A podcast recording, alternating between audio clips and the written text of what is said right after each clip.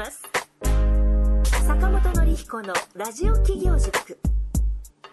この番組は世界中の一人一人が志を実現できる社会をつくる立志財団がお送りいたします。起業家教育の専門家坂本典彦が初めての起業で成功するために大切なポイントを毎回お届けいたします。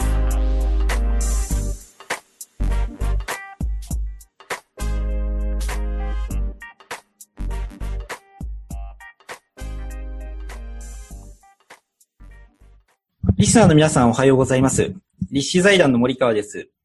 今日もラジオ企業塾が始まりました。坂本先生、よろしくお願いいたします。はい、よろしくお願いします。今日もリスナーの皆さんの企業の役に立てる内容でお届けいたします。まず最初に今日取り上げるトピックをご紹介いたします。今日はですね、いくつかの媒体で見た記事だったんですけれども、海外のレストランの記事がありましたのでご紹介いたします。イギリスで初の配給物ゼロのレストランがロンドンでオープンしたという記事がありました。イギリスのロンドンの、ハックニーウィック地区という地区があるそうなんですけれども、まあ、こちらの方で11月上旬にサイロという名前のレストランがオープンしたそうです。で、こちらの方は廃棄物削減の先駆者で、シェフのダグラス・マクマスターさんという方が創立されたそうなんですけれども、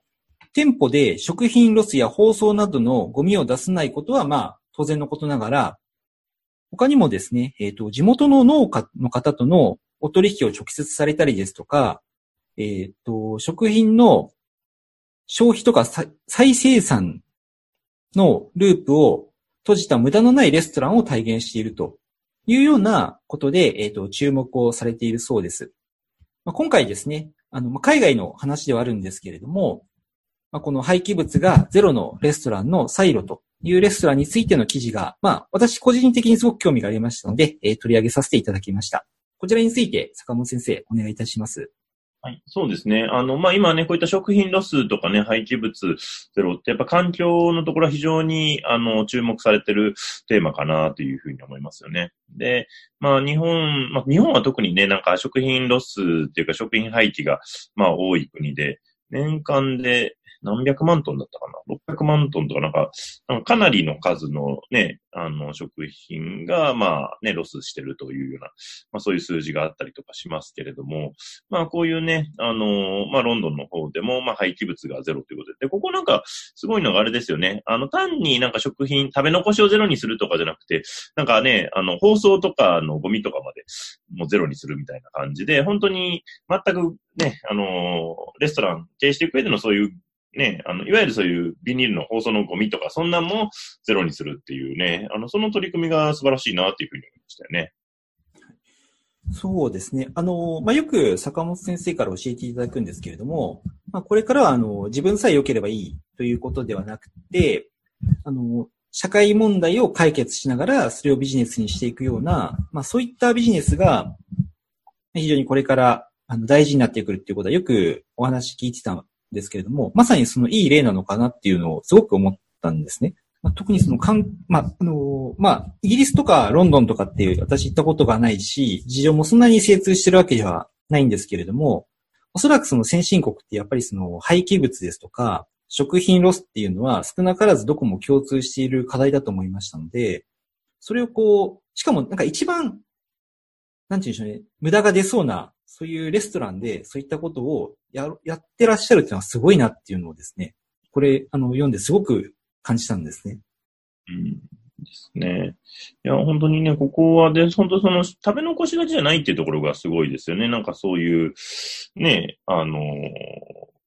包み紙とか包装とかそこまで全部ね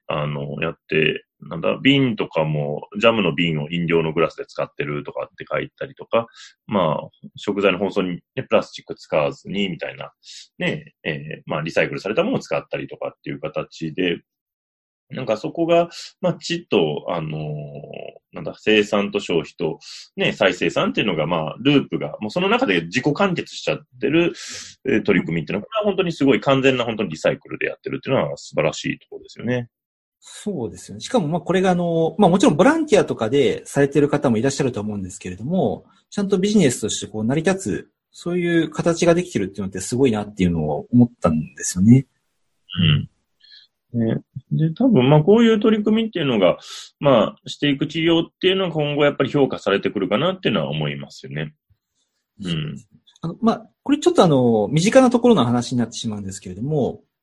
沖縄県でも、私、よく沖縄そばを食べにいろんな沖縄そば屋さんとか行ったりするんですけれども、最近、割り箸と、普通洗って使い回しができるお箸と、両方置いてるお店がなんか多いっていうか増えてきたような感じがするんですね。で、伺ってみると、割り箸は、昔から使ってるけれども、ゴミになっちゃうんで、環境問題に取り組みたくて、洗って使い回しができるものを置いてますと。ただ、お客様がどうしても、割り箸じゃなきゃ嫌だっていう人も一定量いるので、両方出してるんですよ、みたいな感じのことをおっしゃってたんですね。現状の折衷案っていう感じになると思うんですけれども、それでもそうやって自発的にされてるお店が増えてきてるんだなっていうのをすごく、感じることが多くて、やっぱりできるところからこういったことをやっていくっていうのはすごく大事なことなのかなっていうことも、最近思いました。そうですね。あとは、あんまり無理しすぎないっていうのはすごく大事かなと思いますよね。そうですね。いきなり全部変えようとすると、やっぱり、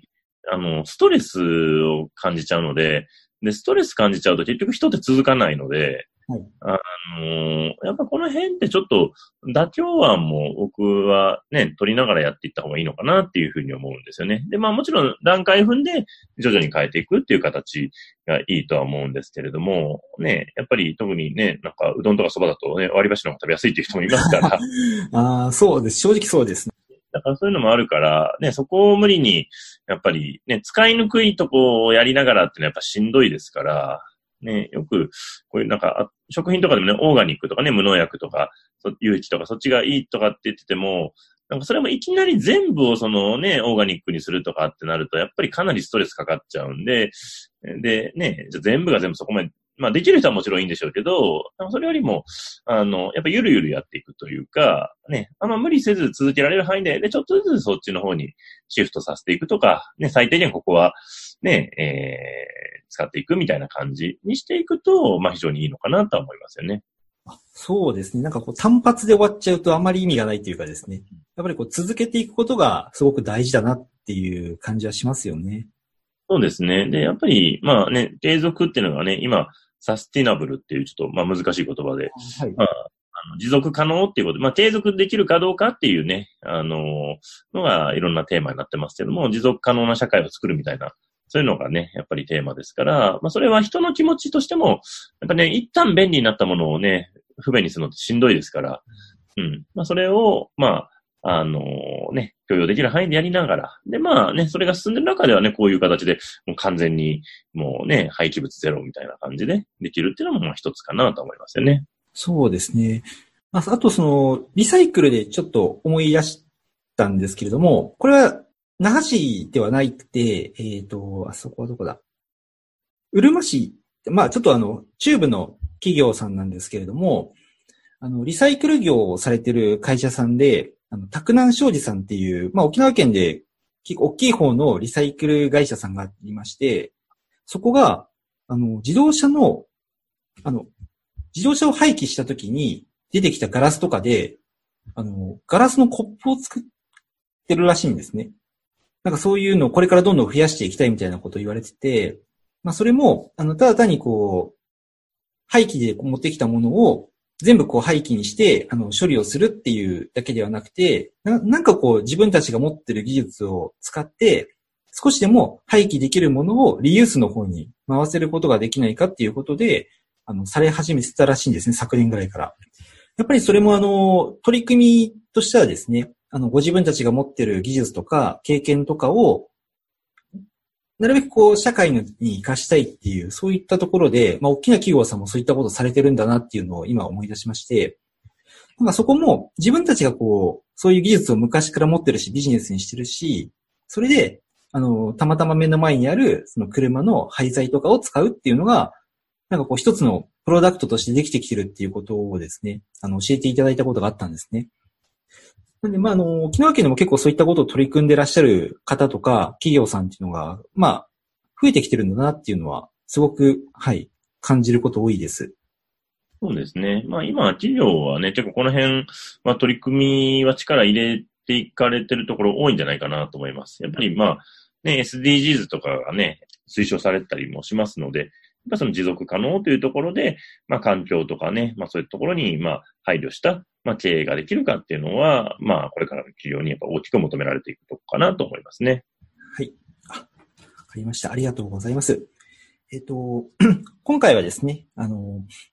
廃材をなくしている、レストランの、イギリスのレストランの、トピックを取り上げてお話をいただきました。では次に企業の Q&A のコーナーに移ります。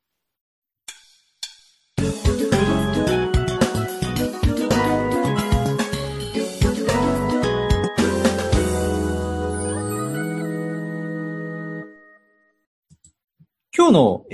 ご質問なんですけれども、2020年に起業するメリットについて教えてくださいというようなご質問がありますので、こちらについてお願いいたします。はい、そうですね。2020年、っていう時代ですよね。どういう時代になってくるかっていうのは、人によっていろいろあると思うんですけれども、やっぱりね、今後、そういう AI とか、今度 5G とかも、またスタートしていく形ですかね。5G 今年でしたっけ？来年でしたっけ？2020年の3月ぐらいに商用化されるっていう予定で、ほぼほぼこれ固いと思います。はいはいはい。そうですよね。なんで、やっぱそういうね、なんか時代が、やっぱりより、ね、通信もそうですけれども、新しい流れに出てくると。で、ただ一方、ね、特に日本だと、ね、人の幸福感とか幸せ感というのがどれだけ、ね、充実感があるかっていうと、なかなかみんなそこまで働いてる人も充実感がね、少なかったりとかっていうのがあったりしますので、その辺が、その企業というところでどういうふうな形になってくるのか。で、去年から働き方改革っていう話がずっと出てますけれども、僕は本当の働き方改革っていうのは、労働時間を縛ることではないなっていうふうに思うんですよね。やっぱり自分が本当にやりがいを持った仕事ができるか、このお仕事が好きでできるね、なんか単にお金儲けのためだけじゃなくて、やりたいからこの仕事やってるって思える。そういう方を増やしていくっていうのが、本当の働き方改革かなと思うんですよね。うん。そういうところを、企業の、メリットという意味ではね、企業って選択肢が、一つ自分がやりたいところを、やっていくっていう形。これが一つかなと思います。で、2020年以降、これまでもね、ネットの出現とかで企業っていうのは、昔に比べると非常にハードルが下がってるなというふうには思います。で、2020年以降ね、よりそれが、加速する部分もあるのかなっていうふうには思うので、うちのね、立志財団でも取り組んでるところとしてはね、企業家の方の、プラットフォームになれるような形の、仕組みですね。お互いが総合支援助け合うっていう、仕組みを、提供してますけれども、なんかそういう、つながりっていうところをね、作りながらやっていくことで企業のリスクを減らして、よりね、自分がやりたいことを実現できる。そんな環境が、これから、この2020年以降またできてくるんじゃないかなと思うので、これから企業を考えている方にとっては、いい流れなのかなっていうふうには思いますね。はい、そうですね。今お話があった働き方改革って、そもそも考えると、電通の方が、はい、あれでね、亡くなったっていう。そうですよね。電通って入社したら、ある意味その、勝ち組って言うとあれですけれども、そういうふうに世間的なステータスもあった企業にもかかわらず、やっぱりそういったことがあってしまったっていうことが、世論を動かして、こういう流れになったっていうことだと思うんですけれども、結局働き方改革で労働時間を少なくしなさいって言ってるのって、坂本先生言われてた通り、やりたくないことを生きていくためとかお金のために、仕方なく働いてますっていうような人が多いっていうことが多分前提になってると思うんですね。それはある意味仕方がないことだとも思いますし、それをとやかく言うことはもちろん、ないんですけれども、ただ、まあそういった現実がある一方で、でも本当は理想を言うと好きなことでお客様に感謝されて、それで、報酬も受け取るっていうことってすごくいいことだなと思いますし、本来の望ましい形だと思いますので、そういった意味での働き方改革っていうのをこう実現されたら、本当にこう世の中すごく良くなるんだろうなっていうのは、はい、すごく思います。そうですね。で、やっぱりね、今、ね、例えば子供たちがね、なりたい職業でサラリーマンになりたいって思う子って多分ほぼほぼいないと思うんですけれども、でも、実際ね、じゃあ、ね、一番就職するのが多いのは、やっぱサラリーマンなわけで、で、やっぱそこの人たちが、まあ、楽しく働けるっていうのは、非常に大事だなと思うんですね。で、サラリーマンの働き方も、まあ、今ね、流れとして、今なんか副業を認めてる企業が4割ぐらい、大企業でも4割ぐらいになってきたとかって、なんかニュースで先日見たんですけれども、やっぱり、自分の今のね、会社の仕事だけじゃなくて、それ以外のね、仕事をやっていくっていうのが、まあ、社会的にも認められてきてる。まあまあ、終身雇用の崩壊っていうのもあるので、ま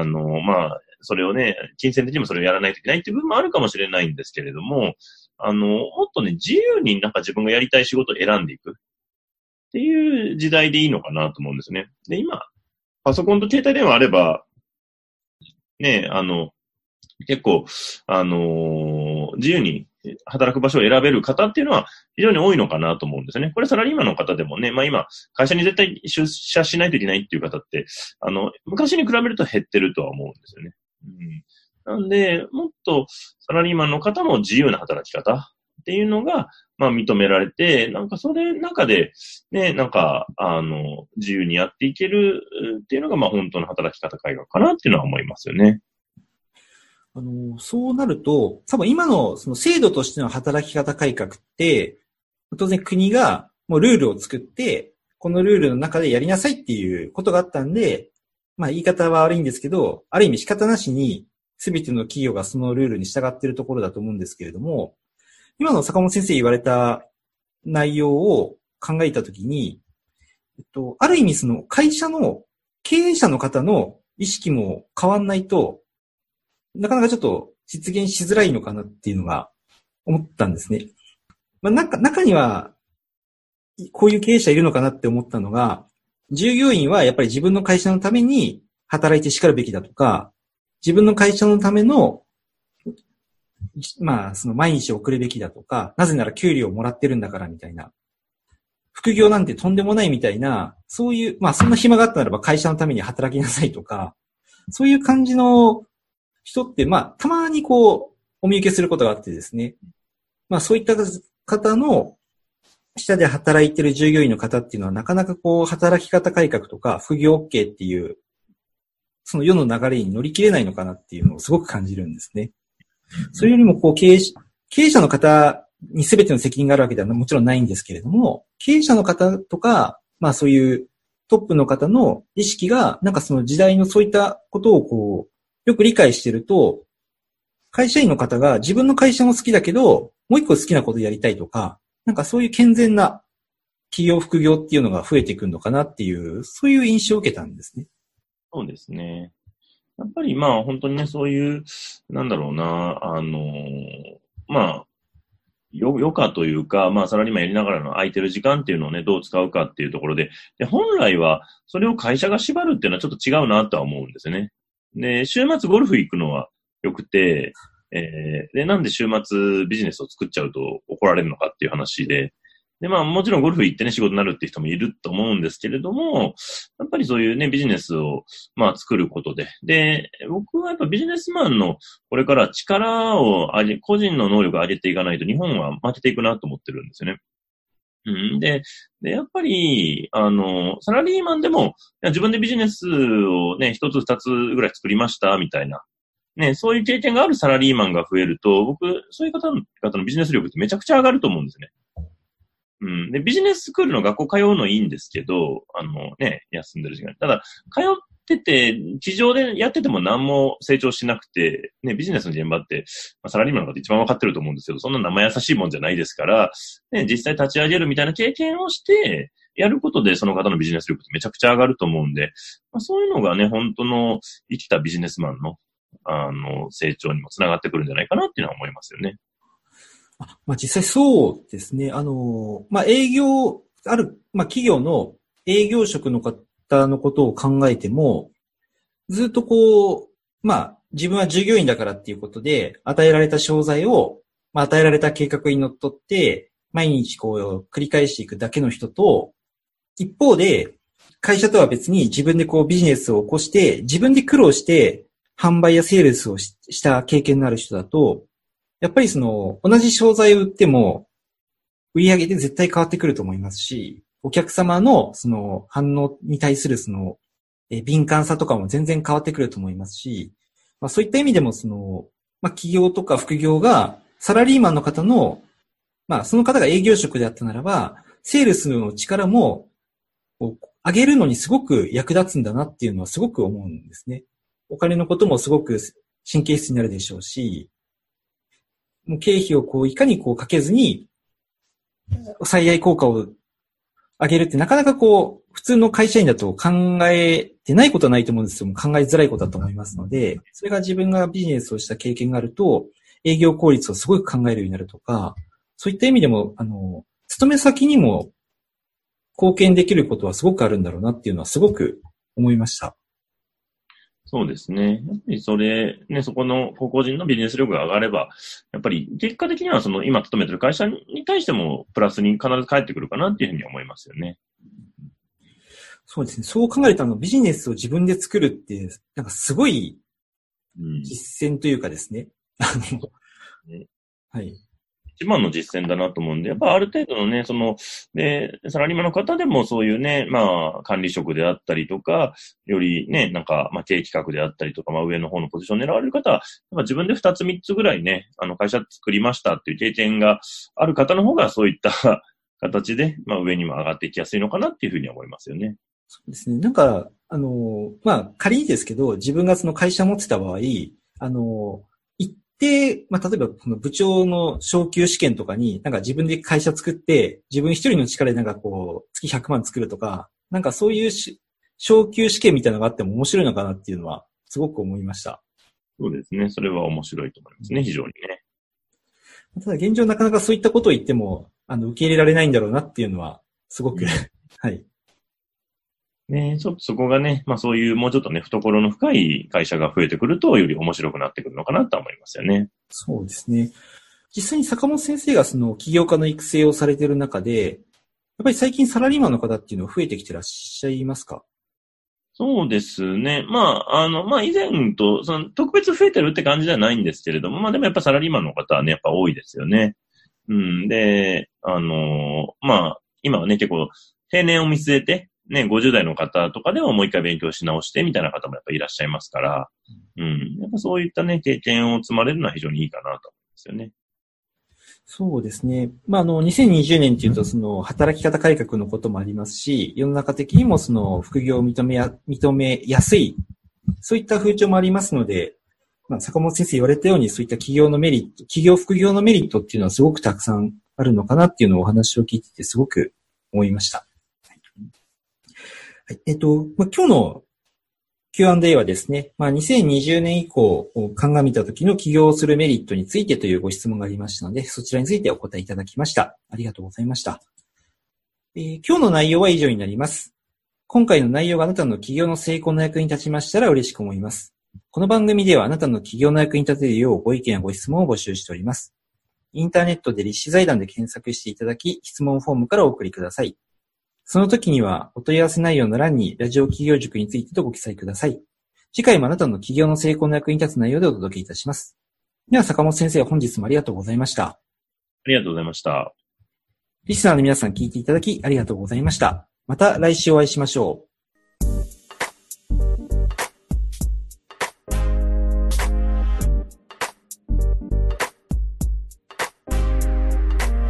今回の番組はいかがでしたでしょうか？あなたの起業へのヒントがありましたら幸いです。なお、坂本典彦への質問をお受けしております。立志財団公式サイトよりご質問ください。立志財団で検索してみてください。また次回もお楽しみに。提供は世界中の一人一人が志を実現できる社会を作る立志財団がお送りいたしました。